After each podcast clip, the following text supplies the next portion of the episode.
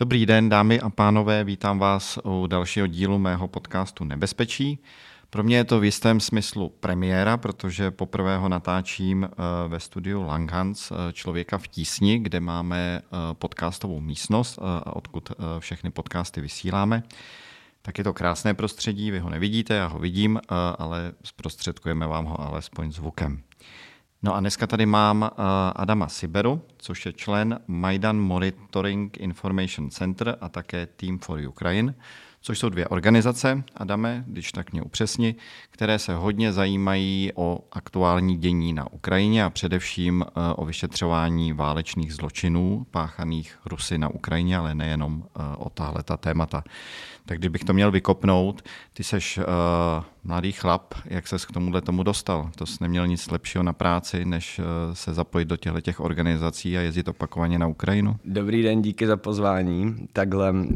já už jsem se zabýval ruským vlivem ve střední Evropě a ve východní Evropě už vlastně před velkou invazí, kde jsem byl, nebo pracoval jsem v evropských hodnotách eh, v programu Kremlin Watch, kde jsme vlastně, eh, ať už eh, vliv v informačním prostředí, anebo i v politickém zákulisí, tedy ten ruský, se snažili odkrývat a nějakým způsobem monitorovat. A vlastně, když byla velká invaze v Ukrajině na spadnutí, tak jsem s kolegou Davidem Stulíkem do Ukrajiny odjel, ještě s Lenkou Výchovou, která vlastně měla blízko k Team for Ukraine a po velké invazi mi vlastně dávalo větší smysl zůstat v Ukrajině než v Čechách, tak jsem se začal angažovat v Team for Ukraine jako dobrovolník, kde jsme rozváželi přímou humanitární pomoc, ať už uh, jednak i civilistům a jednak i zbrojním silám Ukrajiny. A vlastně součást Team for Ukraine před válkou se zabývala kyberbezpečností a informačním prostorem, dělala na to různé konference a celkově to bylo jako podobný tý náplný práce co, eh, kterou jsem byl zvyklý dělat, tak vlastně se zakladatelem Petrem Pojmanem jsem se potkal někdy mm, začátkem minulého léta a ten mě představil v Majdan Monitoring Information Center, který vlastně s Team for Ukraine dlouhodobě spolupracuje a který se od začátku války přímo zabývá projektem monitorování a dokumentování válečných zločinů. To je ukrajinská organizace, která sídlí v Charkově. Eh, předsedají eh, Natálka Zubar, která se vlastně v ukrajinském informačním odboji dlouhodobě mm, angažuje. No a když jsi na Ukrajinu začal jezdit, eh, já vím, že dneska umíš velmi dobře ukrajinsky, tak uměl jsi už tenkrát. Jak těžký vlastně pro tebe bylo zorientovat se v tomhle prostředí? Na vysoké škole jsem se učil azbuku, ale ruskou. Ukrajinskou jsem se naučil až vlastně tady v Čechách od paní Marie Prokopiuk, tam mě ji učila nebo mi poskytla vlastně první lekce a pře- přeskočit z té ruský zase tak složitý nebylo. Nicméně uh, ukrajinštinu jsem se naučil až na místě a vlastně mm, řekl bych spíš jako samouk, takže děkuji za kompliment, ale určitě to není perfektní ukrajinština, je to spíš taková, no, David Svoboda tomu říká slovanské esperanto. Jak jsem měl možnost pozorovat v Charkově, tak uh, úplně bezproblémově si se tím domluvil. Uh, a vlastně, jak je to dneska v Charkově? Člověk se tam víc domluví ukrajinštinou nebo ruštinou? Já se ptám proto, protože Charkov bylo hodně město, eh, o kterém se vždycky říkalo, že tam žije hodně lidí, kteří, má pra, kteří mají právě nějak blíže Rusku, nejenom tím, že Charkov je blízko o ruské hranice, ale eh, prostě z celé řady historických důvodů, že tam jsou lidé, kteří k Rusku nějak víc inklinují. Tak eh, jak se tam dneska mluví? Charkov jako město znám jenom po válce. Já jsem tam před velkou válkou nebyl. Poprvé jsem v Charkově vlastně z jara minulého minulého roku, takže nemůžu srovnávat to období před a po, ale z toho, co můžu vypozorovat, tak uh, já bych to nenazval úplně jako moskevskou ruštinu a spíš takový charkovský suržík se tomu říká, ale je to skutečně spíš uh, ruština s aspektami ukrajinštiny. Nicméně, mm, jak bych to řekl, se nesetkal jsem se tam, že by tam, nebo já osobně, ale já se tam zároveň pohybuju v sociálních bublinách, který vyšetřují ruské válečné zločiny, takže ani neočekávám, že pokud se nestane nějaká náhoda, že bych tam narazil do někoho, kdo je pro rusky smýšlející a opravdu se mi to nestává. A chtěl bych i zdůraznit, že s těma nejvíc grassroot dobrovolnickými organizacemi, s kterými tam spolupracuju, tak leč jsou z většiny ruskojazyční, tak vlastně s tím ruským sentimentem se tam prakticky nepotkávám dnes. Jak se dají vlastně vyšetřovat váleční zločiny Rusů, protože Rusové už tam nejsou, kteří eh, páchali ty váleční zločiny. Eh, teď mluvím o těch, eh, kteří třeba mají zas na svém kontě vraždění Ukrajinců, ale nejenom jako přímo na místě, ale i ty, kteří třeba dávali rozkazy k odpalování raket, které mimochodem do Charkova jako dál lítají, i když ne tolik jako ten minulý rok, ale lítají. Tak jak tohle to se všechno jakoby dá vyšetřit? Jaký možnosti máte? Ukrajinská legislativa nebo vlastně ten eh, kodex to vyšetřuje pod odstavcem 437, což je vedení eh, agresivní války. A mm, příklad je třeba mm, teď, nebo spousta vyšetřování se ještě děje. Paradoxně bych řekl, že ono není úplně jako problém narazit na důkazy, protože to ničení civilní infrastruktury, na kterými se soustředíme, tak je rozsáhlý a děje se dodnes a pořád. Takže člověk, jako ono není složitý najít eh, důkaz o válečném zločinu, ale pak to spíš propojit eh, s konkrétním, jak se správně zmiňoval, s konkrétním jednotlivcem nebo kdo dával povel. A na tohle vlastně už má, mm, řekněme, ten vyšetřovací postup, tak eh, dělá SBU nebo Služba bezpečnosti Ukrajiny a tím, že vlastně toho op, nebo tím čím, kterým, tím, čím oni se musí probrat, je takové množství, tak vlastně jsou tyhle ty neziskové organizace, které pomáhají se sběrem toho materiálu, fotodokumentuje, sbírá audiovizuální eh, materiál různých svědectví, a to pak ukládá do databáze a na základě vlastně té e- expertízy SBU, která si dokáže, řekněme, že tady v tom území dopadla aviabomba a oni mají informace, že zrovna tam sídlila tahle ta ruská jednotka, která spadá pod uh, vedení určitého člověka. A jelikož mají znalosti toho, jak ruská armáda funguje, tak je prakticky vyloučeno, že by tenhle ten daný velitel nedal ten povel k odpálení toho systému. A ten systém už pak vlastně vidíme, jak dopadal na tu civilní infrastrukturu infrastrukturu. A takhle se dá asi zjednodušeně popsat ten proces, jak se propojují ty jednotlivé činy s těmi pachateli, aby vlastně no pro ukrajinské soudy už, ale i pak pro potenciální mezinárodní tribunály, aby jsme se vlastně neo,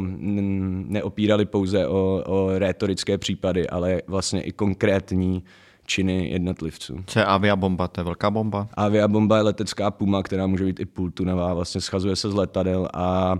e, když má, řekněme, pod sebou jeden velitel. Dal jsem to jako příklad, protože tam je to zrovna jednoduchý vysledovat, nebo ne jednoduchý, vždycky to je komplikovaný, ale vlastně i pro posluchače je to jednodušší vysvětlit, že vlastně když vylítne MIG, tak to spadá pod někoho, e, který vede tu, ten, tu letku, nebo ten vlastně, pod, pod co spadá tady, ten, tady to letectvo a je vyloučený, aby to letadlo vylítlo bez jeho pokynu. Pak eh, to se vracíme k tomu vedení agresivní války, se dá tohleto eh, připsat tomu eh, danému nebo konkrétnímu veliteli v ten daný moment. Kdyby aviabomba dopadla teď na Langhans, tak předpokládám, že by tady nic nezbylo, byla by tady velká díra. Takhle, ono to je velkých proměných. Třeba jsem byl v jednou ve vesnici Kamjanka, kde aviabomba dopadla ještě k tomu na zemědělský sklad, kde bylo uskladněno 200 tun litry a to udělalo opravdu jako 50 metrový kráter tak pokud tady má třeba někde u cukrárny uskladněno ještě litry, tak by z nás asi opravdu nic nezbylo. Ale zároveň jsme teď dost podzemí a úplně zase, ještě bych na začátku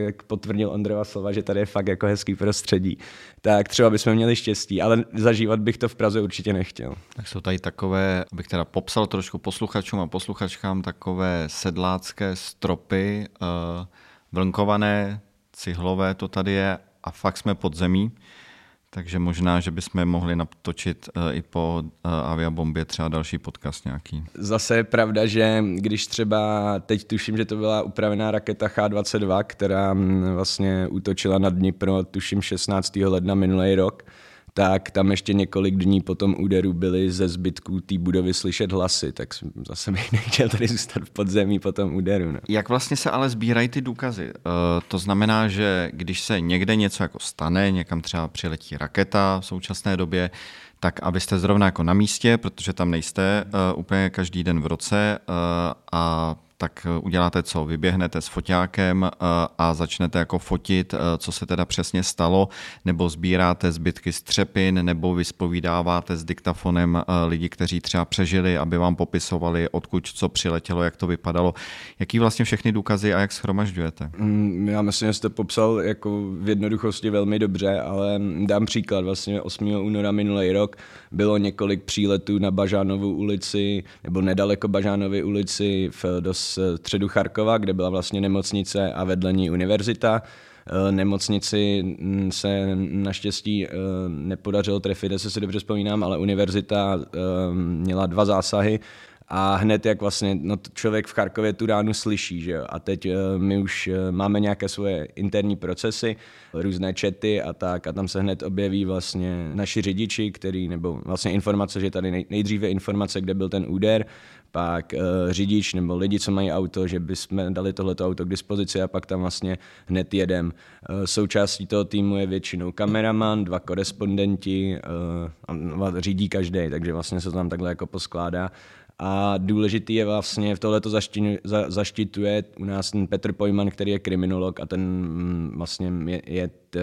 trénovaný, jak eh, člověka vyslýchat, jaké hm, konkrétní důkazy nebo čeho bychom si měli všímat a co je potřeba zaznamenat. No a hm, třeba specificky pro tu charkovskou oblast, na kterou se často útočilo raketama S-300 nebo stále útočí, tak vlastně když člověk vidí těch úderů několik, tak si tam začne všímat eh, jevů, který se opakují, například eh, z té rakety vylítne, vlastně, nebo když se rozstříští na těch tisíce kusů, tak pro S-300 je tam specifický takový plátínko, takže ano, dám to, vlastně už tam dělají příslušníci SBU s těma dobrovolníkama, co jako pomáhají ty, ty kousíčky sbírat, nebo vlastně i, i lidi, kteří tam jenom jdou kolem, tak už se do toho, eh, do toho, do toho zapojují. A na základě vlastně těchto těch indicí se tvoří ta mozaika, co konkrétně se stalo. A i podle toho pak do těchto, do těchto vyšetřovacích procesů já už nevidím, ono spousta z nich je vlastně, že aby navzájem, kdyby se cokoliv stalo, aby navzájem ty týmy nic jako co nechtějí neprozradili, tak spousta jako týmů vlastně neví, co dělá ten druhý tým, z, kde se pracuje v nějakém stupni utajení, jelikož se často, nebo ne, no často mm, stává se to, je to opakující se jev, tak spousta tady těch úderů nebo raket je navádění třeba nějakým místním kolaborantem. A na základě vlastně všech těch indicí a celý té mozaiky se tohle to dá rozluštit. A proč to děláte vy? Teď, eh, jak říkáš, eh, jsou tam příslušníci eh, ukrajinské tajné služby SBU, prokuratura, ukrajinská policie tak proč je potřeba, abyste ty důkazy eh, pomáhali sbírat vy, to oni by eh, jako svými silami nezvládli? To nedokážu říct, že si by to nezvládli, ale ten rozsah je takový, že tohle to jim jako skutečně pomáhá, protože jednak jejich priorita je obrana země od akutního nebezpečí, což je vlastně ruská invaze a probíhající agrese na civilním obyvatelstvu. A je to, je to skutečně ještě minulý rok vlastně, když jsme se tím začali zabývat, a mm, já jsem tam vlastně úplně jako neskušený nováček a viděl jsem kazetovou munici, tak jsem si právě třeba říkal, proč jako nezbíráme tenhle důkaz. A Petr mi právě říkal, kdyby jsme, kdyby jsme sbírali kazetovky, tak neděláme nic jiného. Protože opravdu jako ten rozsah škod, eh, druh zločinů je tak ohromný, že vlastně mm, ona by to asi i jako ukrajinská strana dokázala dělat sama, ale prostě by to bylo neefektivní, protože eh, každý důkaz, který je objevený později, než ten ideálně ten den, tak eh, často může být znevěrohodněný tou stranou, která pak bude hájit tu druhou. Zase se bavíme, aby jsme neměli pouze rétorický případ, ale konkrétní, kde je vlastně konkrétní důkaz, který prokáže konkrétní úmysl a čin toho člověka, kde se pak dá pokračovat nějak v trestním právu. A to předpokládám, že stejně Rusové budou, nebo ti, kteří by je případně hájili u nějakých jako soudů, mezinárodních soudů, tak by stejně říkali vždycky, že to je lež eh, jako věž, takže tam asi nejde očekávat, že oni nebudou znevěrohodňovat kdykoliv cokoliv, ne? To souhlasím souhlasím, vlastně Kreml vždycky bude znevěrohodňovat, co dokud je Kreml Kremlem, tak bude lhát o tom, o tom, co dělá, nebo jsem takového názoru. A myslím si, že těch historických jako důkazů tady toho přesně, co popisuješ, je nespočet, ale dám třeba za příklad, že na Netflixu běží dokument Devil Next Door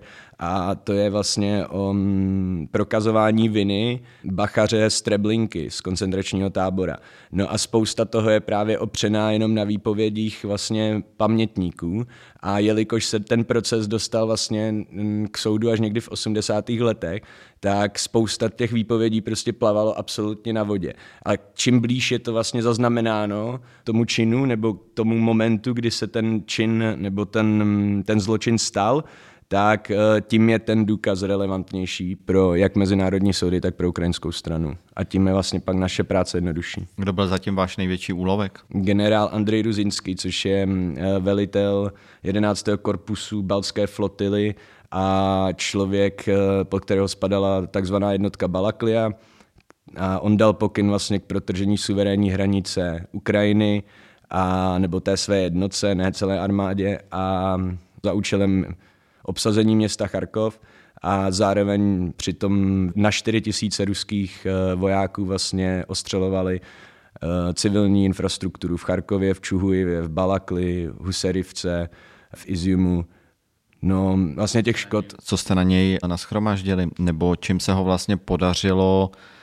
podařilo dostat? Tam SBU vlastně dokázal vypátrat, že on v ten daný moment byl velitel tady ty jednotky a dal ty pokyny kterými můžeme prokázat vlastně ze začátku té eh, velké invaze, tak tam, kde probíhalo ostřelování, což eh, ať už to byla severní Saltivka, kde bydleli pouze lidé, tak vlastně ty raketové systémy, ty smerče, ty hrad, tak vlastně všechny tyhle ty systémy, které bombardovaly tam tu civilní infrastrukturu, tak spadaly pod jeho vedení. A samo o sobě vedení agresivní války, to znamená ten moment, kdy ruská invazní armáda překročila hranici s účelem obsadit Charkov, už to je vlastně to je ten, ten čin vedení agresivní války a i podle toho se dá v, pod tím 437 soudit. Ale jemu a jemu podobným to může být docela jedno, ne? Protože vlastně i když naschromáždíte vy nebo ukrajinská tajná služba a prokuratura nějaké konkrétní důkazy, vlastně podaří se najít uh, konkrétního člověka, který dával povel k vraždění Ukrajinců, tak eh, většinou ten dotyčný zůstává uh, v Rusku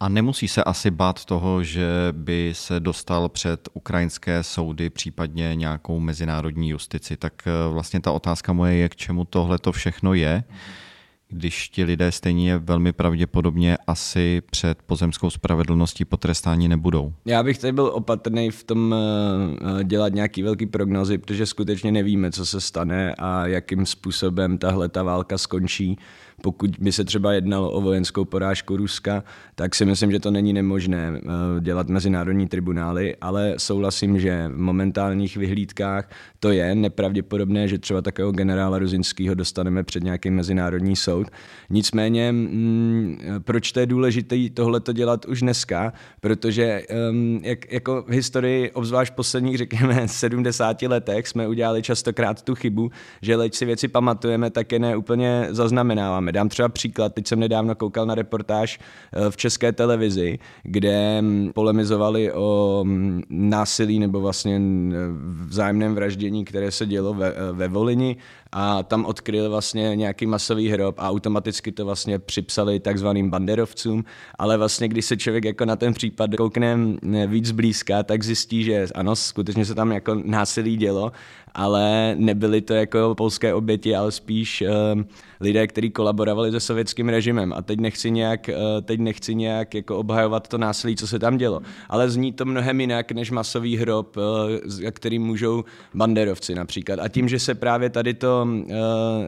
i dneska s tím, co se děje v Ukrajině, popíše, tak budoucí vlastně lidi můžou vědět, lépe pozorovat vlastně chronologii, dávat ty věci do kontextu a obzvlášť jako se systémovým ničení vlastně ukrajinského dědictví i civilního obyvatelstva z ruské strany. Když se podíváme vlastně na, na ten timeline posledních 100 let, tak vidíme, že to není nějaký jako pouze impuls putinismu a Vladimíra Putina, ale něco, na čem vlastně ruská zahraniční politika si dost zakládá. A jelikož se tomu Ukrajina jako postavila na zadní, tak, eh, tak je to i dost pro ně trn v oku. A eh, právě eh, zaznamenávání tedy těch válečných zločinů a vlastně té ruské válečné agrese nám jednak pomáhá lépe porozumět tomu impulzu z Ruska eh, a druhá, co, co to vlastně je za režim a eh, já už o něm dneska třeba mluvím jako o otevřeně, otevřeně fašistickým, agresivním vlastně invazním režimu. A dokud tohle to nepochopíme a i tady to dokumentování těch válečných zločinů nám tohle pomáhá z, eh, zařadit do kontextu a pochopit, tak si myslím, že nedokážeme ocenit tu ohromnou hrozbu, co z Ruska pro celou Evropu jde a proto se i domnívám, že třeba pomoc, kterou jako vysíláme Ukrajině, je stále taková polovičatá nebo nedostatečná. A nestalo se ti někdy za tu dobu, co tohle to děláš, eh, že jsi přece jenom říkal, vlastně to nemá úplně cenu, protože i přesto, co teď popisuješ, ti lidé stejně nakonec uh, jako uniknou té spravedlnosti, tak uh, máš takovéhle momenty, nebo jako každý den vlastně mluvíš uh, a uvažuješ tak, jak si právě teď předvedl? Samozřejmě, že takové momenty mám, někde je to dokonce hodně frustrující a člověk vlastně v tom jako dlouhém tunelu vidí jenom malinký světýlka, ale spíš se nad tím snažím uvažovat jako třeba nad nechtama, že se je taky jako stříhá člověk, když znovu narostou, že to je prostě nějak jako, že ty lidi budou utíkat před spravedlností, ještě neznamená, že jako ji nemůžeme vyšet nebo nemůžeme ten, tu nespravedlivost pojmenovat a vyšetřovat. Vlastně i to si myslím, že je důležitá součást demokracie a řekněme toho našeho světa, že tyhle ty věci neomlouváme, že právě třeba v Rusku je často pěstován kult násilí a násilí a mm, vymáhání vlastně vůle násilím je nějakým způsobem tolerováno a já si myslím, že náš evropský svět takhle na tomhle založený není a v, těm, v, v tom, nebo tam, kde je právě ten zásadní rozdíl, že my se těmihle věci zabýváme, pojmenováváme a pokud možno trestáme. Kousíček od uh, Charkova je město Izium, asi tak hodinu a půl jízdy a uh, to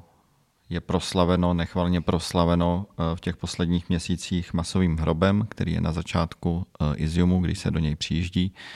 v takovém borovém lese. Uh, tam je asi 450 hrobů, nebo bylo tam, uh, a tam byli pohřbeni všichni různí lidé, kteří byli v Iziumu zavražděni. Podíleli jste se nějak i na vlastně odkrývání masového hrobu v Iziumu? Ano, vlastně Petr Pojman byl součástí prvního zahraničního korespondentního týmu, který u těch exhumací byl. Já sám přijel trošku později a podíleli jsme se na dokumentaci, ale eh, tady bych řekl, že spousta těch, on tam vlastně, jestli se nemýlím teď z hlavy, eh, když tak eh, si to pak dohledejte a poupravte, a myslím si, že tam bylo exhumováno 447 Eh, těl mužů, žen, dětí v různém věku, včetně umučených členů ozbrojených sil nebo ochránců, řekněme, a to vyšetřování stále probíhá a je, mm, řekněme, je dost komplikované i z toho důvodu, nebo jestli můžu prozradit nějaký konkrétnější příklad, tak eh, třeba u dvou Eh, nebo bavíme se se dvěma pozůstalými, kde, kteří mm, tam přišli o,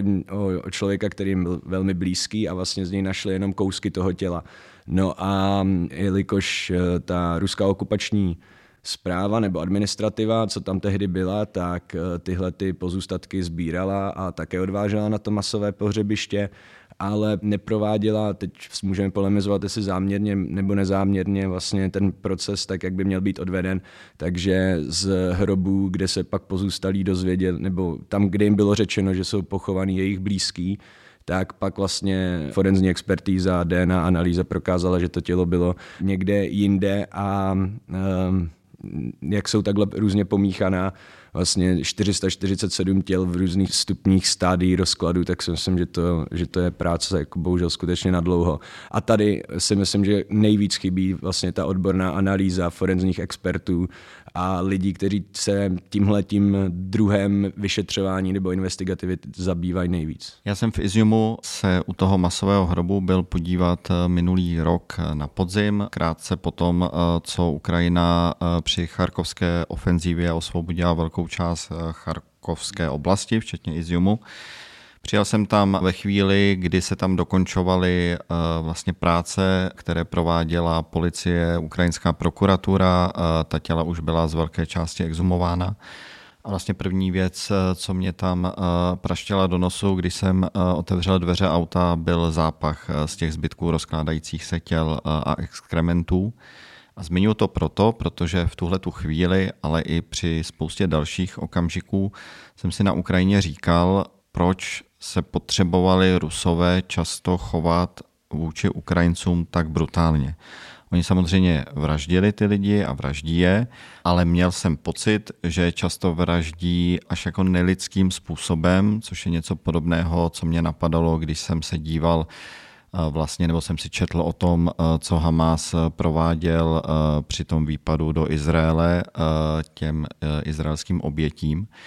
tak eh, jestli se ti to taky někdy honí v hlavě, máš pro sebe, protože já se přiznávám, že ji nemám, máš pro sebe nějakou odpověď, eh, proč se vlastně chovají Rusové tak brutálně? Já mám, nebo s chodou okolností, takovou výhodu, že právě můj parťák nebo nejbližší kolega v tom vyšetřování je odborností deviantolog, to znamená, že se právě eh, profesně zabývá původy deviantního chování a studoval kriminologii v Rusku, tak um, si troufám říct, že do toho má minimálně nějaký jako určitě odbornější vhled uh, než já. A vlastně součást ruské propagandy nebo toho, co my pojmenováváme kult, kult násilí, byla vlastně totální dehumanizace Ukrajiny, vyjadřují se vlastně od začátku o nich jako, jako o fašistech, že jo, nebo, nebo o ultranacionalistech a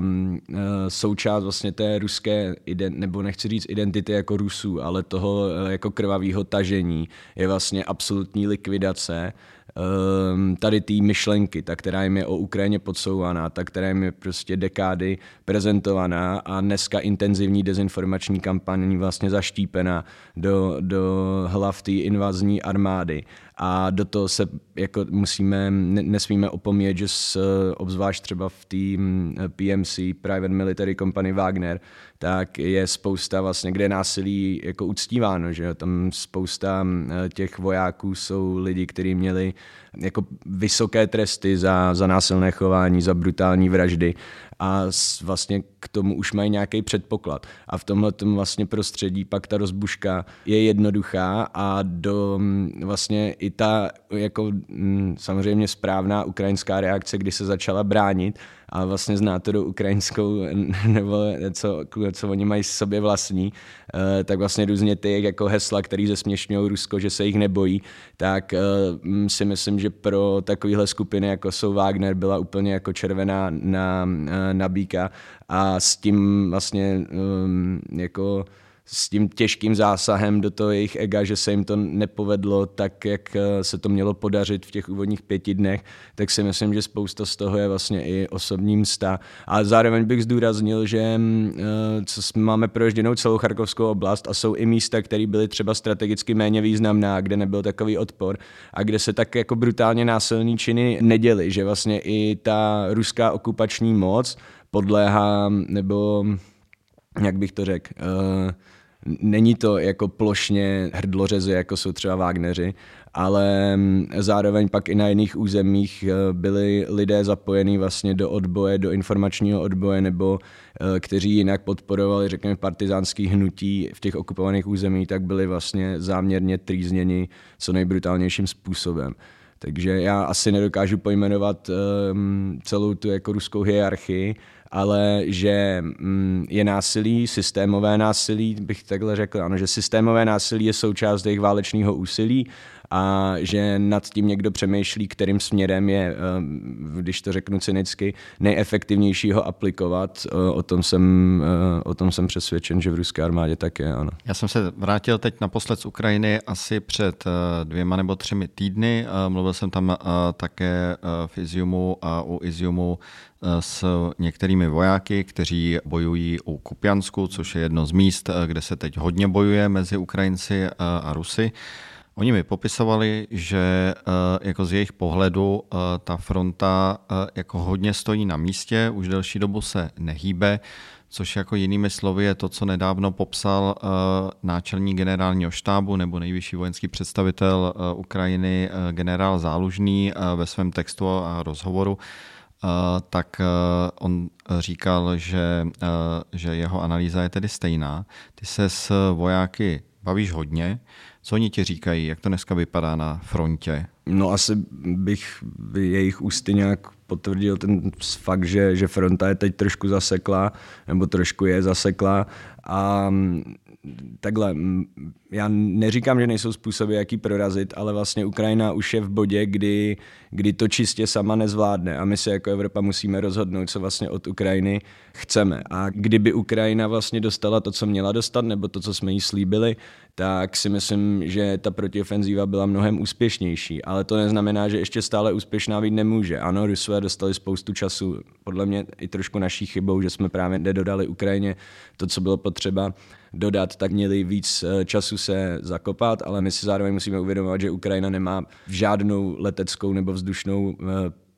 vzdušnou převahu nebo kontrolu nad nebem na vlastním území, což vlastně jakoukoliv ofenzívu značně stěžuje. A v příštím roce se plánují vlastně dodat ty stíhačky a zároveň, když by Ukrajina dostala pokročilou vojenskou technologii, zejména drony, který se dneska i kvůli tomu, že jsou ty obě strany už eh, zakopaný, hodí nejvíce, ať už je to na ničení techniky nebo jenom na pozorování vlastně toho, co se děje na druhé straně, tak eh, si myslím, že, že Ukrajina stále má jako celou vůli, nebo tak, tak to chápu od těch vojáků, vůli dobít všechna svá území zpátky a osvobodit Ukrajinu od uh, ruských okupantů. Ty se svojáky taky bavíš o dronech, a tak co ti říkají, kolik dronů jim třeba dneska chybí? Dronů může být vždycky víc a vždycky můžou být lepší protože mm, dron, řekněme, že je dneska na té frontě dost spotřební zboží. Máš hlavě nějaký třeba čísla, kolik třeba mají dneska v těch oblastech, kde s těma vojákama mluvíš, rusové dronů a kolik třeba proti ní mají Ukrajinci dronů? Já teď jenom pro svoji jednotku nebo svoji těm, co pomáhám, kde nebudu říkat, kolik jich je, ale není to jako nějaká jako eh, desítky členů, řekněme,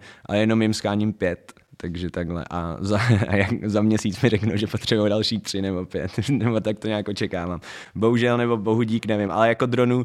nemám nějaký konkrétní čísla, to je spíš na nějakého vojenského analytika, který se zabývá uh, vlastně municí a to, co, to, co tím, nebo čím vším obě strany disponují, to, to nevím. A jaká je taková životnost eh, jednoho dronu? Záleží hodně i na dronovodiči, když je šikovnej, tak může být dlouho, ale může být prostě i smůla a vydrží jeden, jeden výlet. Ale eh, druhá věc je, že tím, jak třeba na začátku eh, války, myslím, že asi oprávněně, tak eh, ruská armáda čelila velké kritice vlastně svojí neschopností, tak zrovna v tomhle ohledu taková nepříjemná zpráva, že i ruská armáda se dokáže učit a vlastně to, co se našim dronům dařilo víc, tak vlastně i na základě technologií, kterou si Rusové buď vyrábí ze součástek, které se stále, mm, které obcházejí sankce a dostávají se i z Evropy do Ruska, což je další problém, kde Evropa může Ukrajině výrazně pomoci a myslím, že nepomáhá tolik, co by měla, ale i z Číny, ze Severní Koreje a z Iráku, tak vlastně eh, mají systémy, které drony dokážou odhalovat a schazovat je, jako jim schodí signál, prostě on zůstane vyset ve vzduchu nebo úplně spadne. V tomhletom, v tomhletom se učí a v tomhletom je náš úkol vymyslet lepší drony. Vlastně je to takový jako drone race, že jak byl Arms race za studené války, tak teď vlastně kdo bude mít lepší, kvalitnější FPV drony, což je first person view drony, který se teď hodně, hodně eh, schání. A to je jaký typ dronu? Eh, to je ten, který vidí konkrétního člověka a, a pak se na něj zaměřuje, nebo ten dělá něco jiného? To jsou FPVčka, většinou jsou drony, které provádějí nějakou průzkumnou nebo skautskou činnost a najdou vlastně, řekněme, vojenskou techniku, do kterého pak je namířen ehm, ten sebevražedný dron vlastně, že s tím jako samozřejmě bez jako autopilotní, ale ano, eh, ty nejmenší drony vlastně to sledují, to jsou takový oči, najdou, zaměří a přiletí vlastně jeden a druhý a ty zničí vlastně, když se bavíme, drony jsou sice drahý, ale je to furt jsou to jako desítky tisíc. A mm, řekněme třeba tři až pět průzkumných dronů dokážou odhalit techniku a, a namířit do ní vlastně e, tady ten sebevražený dron za, ne teď ten sebevražený, ale techniku za několik milionů dolarů. Jako ten, ta efektivita vlastně toho dronu proti proti těžké technice může být, když je to správně použí, eh, používáno, mm, dalo by se říct i klíčová, že když, když to zase 140, no teď nechci říkat 140 milionů, to je 140 milionů Rusů, ale tolik Rusů, kolik je v Ukrajině, tak prostě tolik nábojů, tolik nábojů Ukrajina nedostala. Tak kdyby dostala drony, aby jim aspoň mohla zničit všechnu techniku a výrazně tak omezit bojeschopnost té armády, tak, ehm, tak, si myslím, tak si myslím, že tohle jsou vlastně ty druhy pomoci, který, by teď, který Evropa jako má plně k dispozici a může to dělat ve velkým. Proč to, proč to mm, dělá tak trošku polovičatě, to je stále, stále netuším. Adame, jak vlastně dneska vypadá život eh, v druhém největším ukrajinském městě v Charkově, kde trávíš poměrně dost času během roku? My, když jsme se tam potkali nedávno, tak jsme se potkali v jedné hospodě na pivě, kde zrovna byl eh, vedle dalšího koncert eh, živé hudby. Tak kdyby tu a tam, tedy poměrně často, ale kdyby nedopadaly zároveň rakety, které člověk někdy slyší a někdy slyší alarmy a slyší je vlastně hodně často, někdy třeba sedmkrát za den nebo možná i víckrát,